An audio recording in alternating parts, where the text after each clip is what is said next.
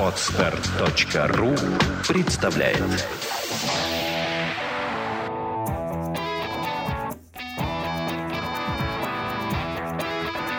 Александра и Андрей Капецки в лучшем психологическом подкасте «Психология, мифы и реальность».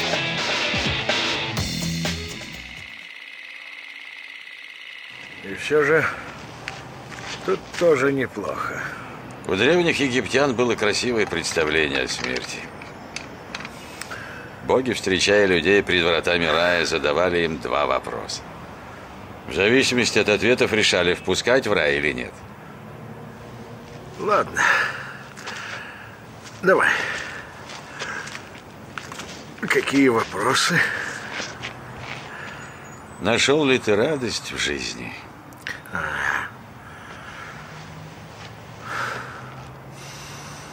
Отвечай на вопрос.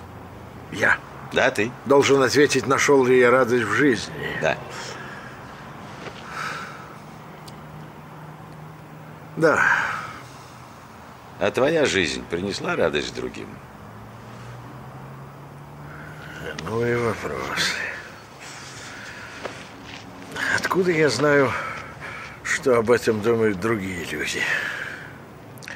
Надо, надо у них спросить. Я тебя спрашиваю. Здравствуйте, наши дорогие слушатели. Здравствуйте, рады вас слышать. После небольшого перерыва мы вернулись к вам. У нас были технические проблемы. Мы их решили и теперь занимаемся тем, что, собственно говоря, вам интересно. Записью подкаста. И сейчас, ура, внимание, мы вернули для вас рубрику «Блиц».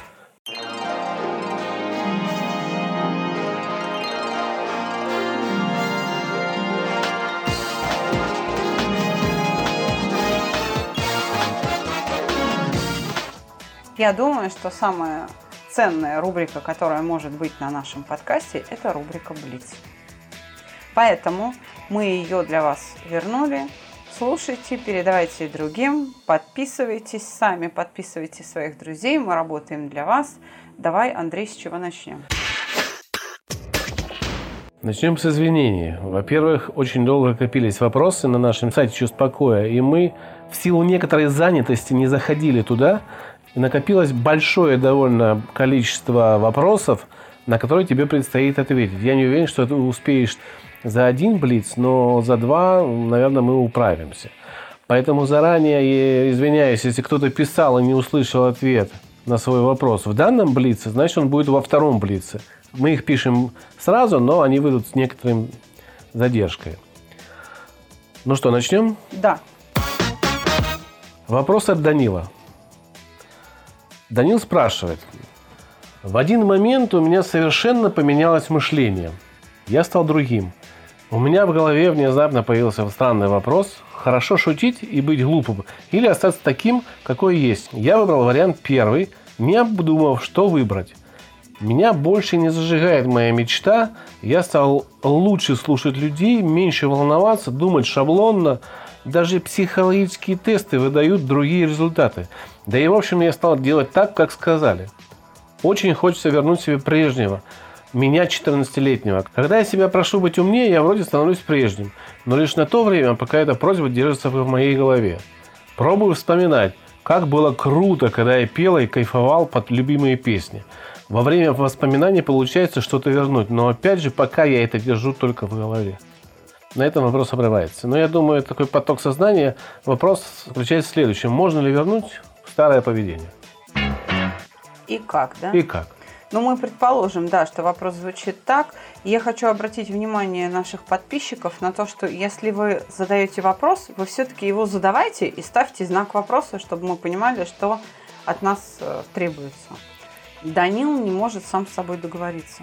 То есть в какой-то момент у него произошел резкий слом привычной структуры поведения, и теперь он не может вернуть старую модель. Хотя она хранится, следы ее хранятся, она еще поддерживается. И об этом говорят те факты, которые описаны Данилом, что на короткий срок он может вызвать себя прежнего. Что же делать? Честно говоря, из вот того сумбура, который прислан в качестве а, обращения к нам, совершенно непонятно, как это произошло.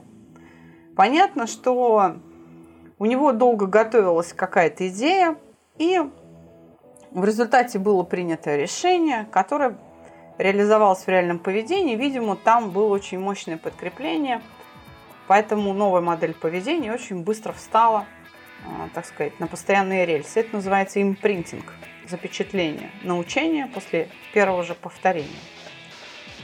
И у него наслоилась одна на другую старая и новая модель поведения. Новая оказалась сильнее. Видимо, там сила или характер подкрепления очень мощный. Почему он стал мыслить шаблонно, не знаю. Видимо, такова была заготовленная эта модель. Он ее так заготовил, что начал мыслить шаблонно, мечта обесценилась. Это все где-то в подготовительной фазе этого, этой модели поведения надо искать.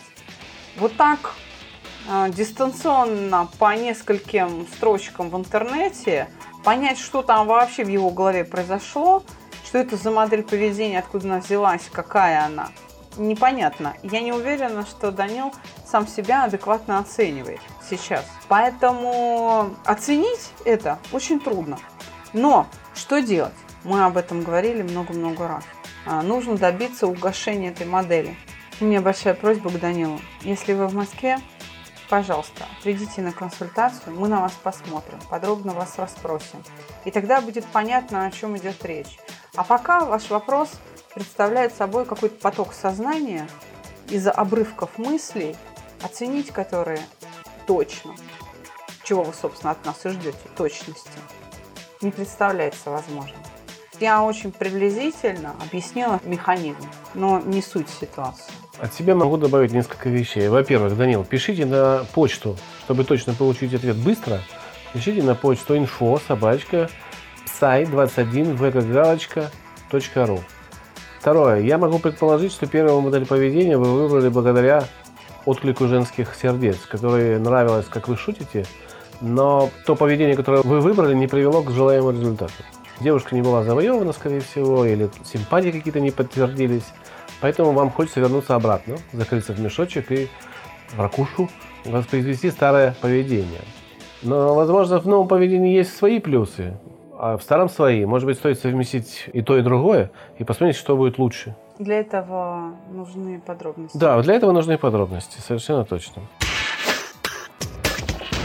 А, анонимный вопрос, насколько я понимаю, по тексту от девушки. Замужем два года, встречались до свадьбы, недолго. Как-то все быстро произошло. Сейчас мне кажется, что я совершила ошибку, что надо было узнать получше его – как человек он очень хороший. Есть, конечно, минусы, врет по мелочам, но у нас разные ценности в жизни. Мне хочется развиваться, делать жизнь лучше, условия жизни побольше, квартира, машину получше, работа прибыльнее. А муж стоит на месте. Его все устраивает. Живем с родителями, работа нестабильная, бесконечные гости. Я понимаю, что я должна его стимулировать как женщина, помогать во всем – но у меня опускаются руки, когда понимаю, что он не хочет. Родители старые закалки, экономят и думают, что завтра будет хуже и жизнь будет еще хуже. Мне психологически тяжело находиться в таком окружении. Я не знаю, что делать, как мне повлиять на мужа. Разводитесь. Я прошу прощения. Ребята, а, ошибки надо исправлять вы, возможно, действительно ошиблись в человеке. Когда я слышу изречение типа «в целом он человек хороший, но есть отдельные недостатки», ну, гниющие такие, пахнущие, да? Да. Вот это здоровое яблоко и кусочек сгнившего. Храню, потому что вижу целое яблоко, а, а назад не хочется заглядывать. Да. Но это очень однобокое представление о человеке. Посмотрите реальности в лицо если вы очень разные, значит, он не такой хороший, как вы его себе представляете. Вы оправдываете его. Лентяя. Может быть, он и не лентяй, но он совершенно другой человек. Вы его для себя оправдываете без нужды. Без нужды. И поэтому получается, что он вроде бы и человек хороший, но, и вот это но перевешивает все то хорошее, что в нем есть. Если он э, не пьяница и вас не оскорбляет и не дерется с вами, это не значит, что он хороший человек. Вам невозможно с ним жить. Вы посмотрите правде в глаза. Вы в каком состоянии находитесь? Поэтому я призываю вас отказаться от мысли, что я, как жена, должна его стимулировать. Ничего вы не должны. Вы слушаете подкаст «Психология. Мифы и реальность». Мужчина – это не домашнее животное. Это не собачка, которую надо дрессировать. Это вполне себе оконченный, оформленный, конечный продукт, состоявшийся. Сам по себе совершенно самостоятельная единица. Вот он такой. Не надо его воспитывать. Его должны были раньше, до вашего замужества, воспитывать родители. Или он сам себя. Все, точка. Поэтому или вот вы его любите таким, какой он есть, или это не ваш человек. Ответ на первый вопрос звучит так. Либо разводиться, либо принимать таким, какой есть. Да. Значит, и учиться получать удовольствие от жизни вот с таким человеком. Собственно говоря, тогда отпадает с нужда. родителями, с гостями и так далее. Собственно говоря, тогда отпадает нужда отвечать на второй вопрос. Да. Как мне повлиять на мужа? Никак. Не надо на него влиять. Влияйте на себя. Думайте о себе сейчас. Совершенно точно. Мы не раз говорили уже в своих подкастах, что менять нужно в системе координат, которые вы описываете, только себя. И изменения не заставят себя ждать. Обязательно будут меняться люди вокруг вас, но только после того, как вы изменитесь сами. Приспосабливаться надо вам к окружающей среде, а не окружающую среду к себе приспосабливать. Вы сначала встроитесь в ту ситуацию, которая есть, а тогда вы получите рычаги управления, не наоборот. На мой взгляд, там безнадежная ситуация. Но, на мой взгляд, женщина хочет э, как-то решить эту проблему и разводиться. У нее нет Да. желания. Он не Значит, хочет. там любовь от гнильцы далеко. Вот эта зеленая часть, да, хорошая, она перевешивает пока, видимо, ту гниловатую часть, которая Мы Не много раз устраивает. говорили, любить надо реального человека, а не свои иллюзии. Согласен. Поэтому она, наверное, и любит. Но не его, который рядом с ней живет, а, А тот мечты. свой светлый образ, Да. который она себе представила. согласен. Поэтому говорить, что она любит его именно, мы не можем. Мы не можем так утверждать. Ей надо над этим подумать. Если вам хочется иметь квартиру больше, машину лучше, работу прибыльней, развивайте сами. Подавайте пример. Подавайте пример. А Да. если он не может, поставьте его на хозяйство. Да. И любите его да как домохозяина. Пускай он будет домохозяином. Например. Например. Это как вариант. Следующий вопрос у нас от Юрия. Добрый день. Работаю в филиале компании. Руководитель часто использует ложь в работе и в жизни. Мы с ним учились вместе, хорошие знакомые. Причем и с клиентами, и с подчиненными. Важно то, что использует неправду, манипуляцию по делу и без дела. Мы, работники, адаптировались. Знаем, что информации от начальника доверять нельзя. Но когда клиенты, компания в лице руководителей и так далее, постоянно ожидают выполнения обещаний нашего начальника, которое он и не планирует исполнять, я регулярно испытываю стыд. Не только я, но и другие работники, особенно те, кто не работает в продаже. Почему? Я ведь не лгу, не манипулирую, стремлюсь выполнить свою работу лучшим образом. Почему стыдно мне? Как размыслить этот стыд? Слова очень хорошие, судя по вопросу наш человек. Размыслить он как минимум читал Горлова, как мне кажется. Да. Молодец, правильный вопрос. Мы способны испытывать переживания не только за себя, но и за других людей. Это называется эмпатия. Давай я продолжу. Не дочитал я свой комментарий, вставил, не дочитал до конца. Как поступить или поступать? Искать другую работу? Если есть подкаст на эту тему, подайте, пожалуйста, ссылку. PS, ну то есть дополнение. По скриптам. Важно то, что наша компания перед своими работниками обязательства выполняет. Например, во время кризиса не было ни сокращений, ни уменьшения оплаты труда, ни задержек зарплаты, хотя наша сфера деятельности страдала. Вопрос, я так понимаю, сводится к тому, как не испытывать стыд за действия другого человека, если коротко быть. Когда, ну, собственно, я только что сказал тебе про эмпатию, сопереживание. И стыд за начальника надо разобрать как свой собственный. Как должен был себя вести начальник, чтобы мне было не стыдно? Почему это происходит? Потому что вы идентифицируете себя с ним как единое целое. Вы часть одной компании. И вы приписываете человеку свои черты. Вы с ним как единое целое. Поэтому стыдно вам. Человеку достаточно понять, что Вы начальник, и вы одна компания. если И размышлять, в этот момент происходит объединение, слияние, как бы двух тел в одно. Мгм. Поэтому я уже сказала, а, алгоритм, если вы владеете алгоритмом размышления стыда, то нужно изменить первый вопрос, дальше логика вам будет понятна. Как начальник должен был себя вести, чтобы мне было не стыдно? И совершенно нет ни- ни- никакого секрета, никаких трудностей понять, почему тяжело переносят э, вранье шефа люди, не занятые в продажах. Потому что они не тренированы. У них нет вот этой профессиональной подготовки. Врать. И не умеют. Продажники хорошо врут. Не продажники. И вообще могут не уметь врать. А что делать? Тут вы должны уже все вместе как-то решить. Или каждый сам для себя, или надо объединяться и ставить в известность вышестоящее руководство. Собственно, и все. Или выдавливать такого сотрудника в интересах компании, умея справляться со своими чувствами. Или, да, если вам невыносимо, то меняйте компанию. Если вы можете с этим справиться, если вы разберетесь со стыдом, то оставайтесь и относитесь спокойно к его броню. Что касается подкаста, у нас, по-моему, один подкаст посвящен вопросу, называется он «Стыд». Идет он по номерам 112, если не ошибаюсь. Там мы не даем а, таких а, прям прямых рекомендаций, как Там мы даем описание стыда, да. э, наше представление стыда, и как его размыслить. Там есть некоторые советы да. по этому вопросу. Вопрос от Ольги. Здравствуйте. Очень нужна ваша помощь. Недавно вышла замуж, сейчас закрадываются мысли о неверности мужа до брака. Дело в том, что до свадьбы мы жили в разных городах. На данный момент страдаю тем, что постоянно ищу на него компромат. Нахожу более давние свидетельства его разгульной жизни, при том, что на тот момент мы вроде бы были уже парой. Сейчас это желание найти еще что-то, залезть в его соцсеть, очень сильно тревожит меня. Мое недоверие он подпитывает вечным прятанием телефона, кодированием телефона отпечатком пальца. Не пойму, зачем я сознательно причиняю себе боль и разочарование. Как мне успокоиться и как реагировать на прошлое мужа?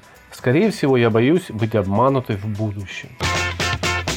Ну да, страхи очень такие. Я думаю, что они не безосновательны. То, как он себя ведет, он врет. Вы слушаете подкаст «Психология. Мифы и реальность». Он врет ей. Она это понимает. Она просто не произнесла это, так сказать, вслух, да? Но это сквозит.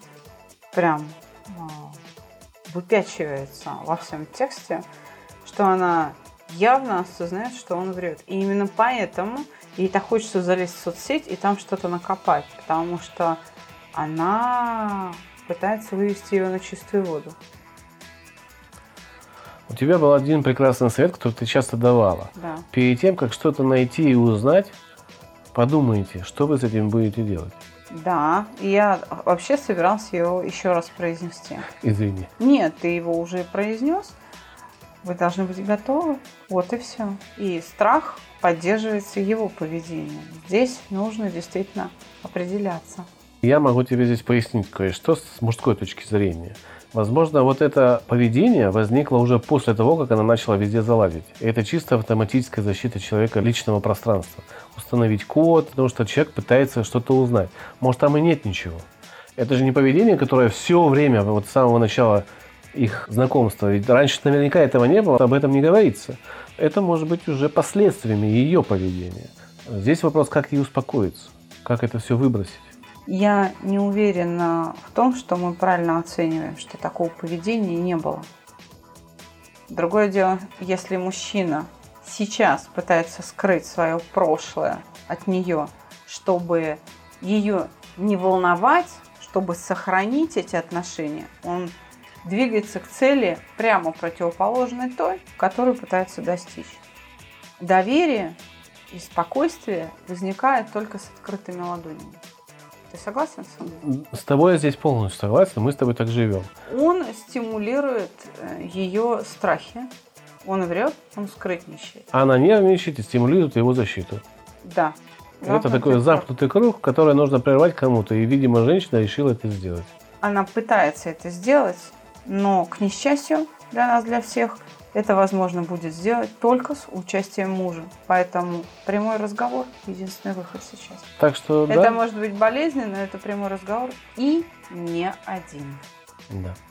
Напеките пирожков сладких Да. и поделитесь своей болью под вкусные пирожки. Это смягчит удар по мужу. Ну, это будет удар и по ней. Она будет, когда печь пирожки, она уже к нему подготовится. Будем надеяться на это, желаем ей удачи, но такие вопросы решаются только в открытом диалоге. Последний вопрос в этом блице. Еще раз от Ольги. Я не могу сказать от той или другой, но от Ольги. Ну, что делать? Да. Давай. Скажите, будут ли проводиться тренинги в Минске и когда? Очень нуждаюсь в избавлении от приступов пароксизмальной тахикардии. Какое обучение вы порекомендуете новичку? Неважно, новичок вы или нет, но если у вас пароксизмальная тахикардия, мы вам порекомендуем полный стандартный курс «Я счастливый человек», 7 уроков, лучше в группе. Эффект нарастает быстрее. К несчастью, в Минске у нас нет представителя. Если найдется кто-то, кто готов будет нас в Минск привести, мы свяжемся с этим человеком, предоставим наши требования, то есть райдер. Если райдер будет выполнен, мы появимся в Минске. Но мы бы очень рады были в Минске находиться и работать и открыть там представительство. Пока, к сожалению, там нет никого, кого бы мы могли сделать нашим представителем и минчанам, белорусам, братьям нашим предоставлять наши услуги. У нас несколько попыток было за три года, пока безуспешных, но мы готовы к сотрудничеству, пожалуйста. Если в Минске, в Беларуси нас кто-то слушает, кто заинтересован в сотрудничестве, пишите, звоните, мы будем с вами встречаться в скайпе, мы будем а, эти вопросы обсуждать, мы с удовольствием откроем региональное представительство Беларуси. Большое спасибо за те вопросы, которые вы нам присылаете. Присылайте еще. Присылайте еще. Спасибо за доверие. Спасибо за вашу любовь, за ваше терпение, что вы терпите этот кошмарный сайт, который не работает, который мы, э, в общем, мучаем и пытаемся исправить ради вас. У нас что-то не получается, а вы нас терпите. Спасибо огромное. Ближайшие курсы, которые начинаются в Украине, это 8 октября. Пожалуйста, присылайте на наш основной email заявки, мы свяжем вас с Украиной, и вы сможете прийти и посетить. Там совершенно замечательный преподаватель Игорь Николаевич Донец.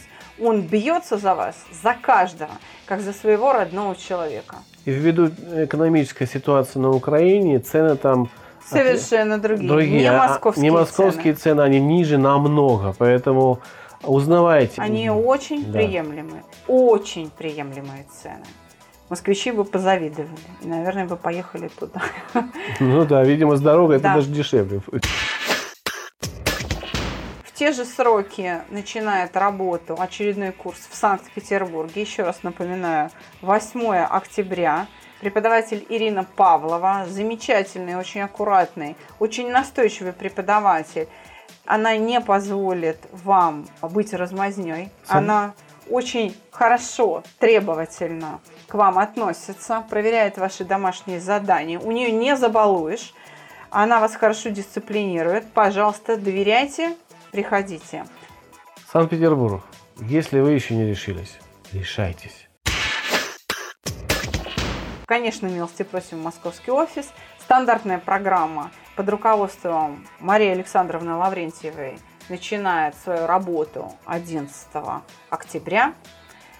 5 числа еще есть два места, можно присоединиться в мою мини-группу. Это расширенный курс со мной, как с преподавателем. И, пожалуйста, по индивидуальному графику, правда, это довольно дорого, но для тех, кто хочет индивидуального внимания, есть свободные места на октябрь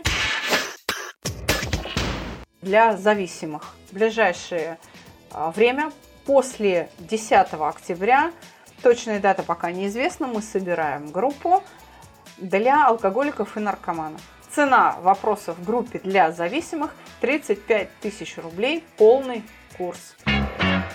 А еще мы собираем группу для мамочек. У нас появляются специализированные группы дневные для, Для тех, беременных, для тех, кто для тех, кто ждет. готовится стать мамой.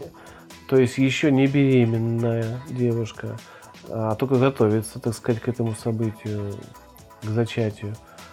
Те, кто уже в интересном положении находится, неважно какой срок. Те, кто родил и сейчас, может быть, какие-то испытывает проблемы с принятием себя или с принятием ситуации, с восстановлением. восстановлением. Для этой категории людей у нас будет существовать отдельный курс. Он будет формироваться только из мамочек, только из мамочек и только днем. Мы подумали, что, наверное, мамочкам надо сделать какую-то преференцию для начала курса. И мы решили снизить на первые 2-3 курса цену до 20 тысяч За весь курс. за весь курс. Пожалуйста, милые барышни, если вы в нас нуждаетесь, мы для вас в дневные часы открываем первый пилотный проект. Группа будет запущена по мере формирования. Телефон проекта плюс 7 495 2013 511. Звоните. Консультации бесплатные. Что мы на этой группе будем разбирать? Почему важно быть спокойным во время этого Темы у нас не меняются. Мы проходим прогрессивную мышечную релаксацию, умение успокаиваться. Это упражнение чувства покоя, обида, вина, стыд, страхи, гнев и обязательно заключительный урок. Разница будет в том, с помощью какого алгоритма будут проходить эти уроки. Это другой алгоритм, не тот, который на курсе «Счастливый человек». Другой алгоритм, другие технологические модули. Пожалуйста, специально для вас, мамочки, подключена тяжелая артиллерия с высокой надежностью, чтобы вам было просто, доступно и чтобы навык формировался здесь и сейчас. Что я еще хочу добавить? На этом курсе вы приобретете навык настолько быть спокойной, что весь период беременности у вас, возможно, не будет даже токсикоза. Что вы можете испытывать э, приятные ощущения там, где раньше испытывали неприятные. Ваше поведение не изменится настолько, что после вот этого периода беременности и родов останутся только лишь приятные воспоминания. Да, мы И- вам в этом поможем. Да. Всевозможные проблемы, тонус, не тонус а, и так далее, а, бессонница, боли в пояснице, мы поможем. А вы знаете, что ваше поведение, ваши реакции, ваше напряжение влияет на ребенка будущее? В период беременности идет латентное научение. Помните об этом. И чем спокойнее будете вы, тем лучше будет ребенок. Да, он будет спать, кушать и расти здоровым. Ну что ж, на этом этот близ заканчивается. Спасибо вам за терпение. Ждем следующих вопросов. До новых встреч.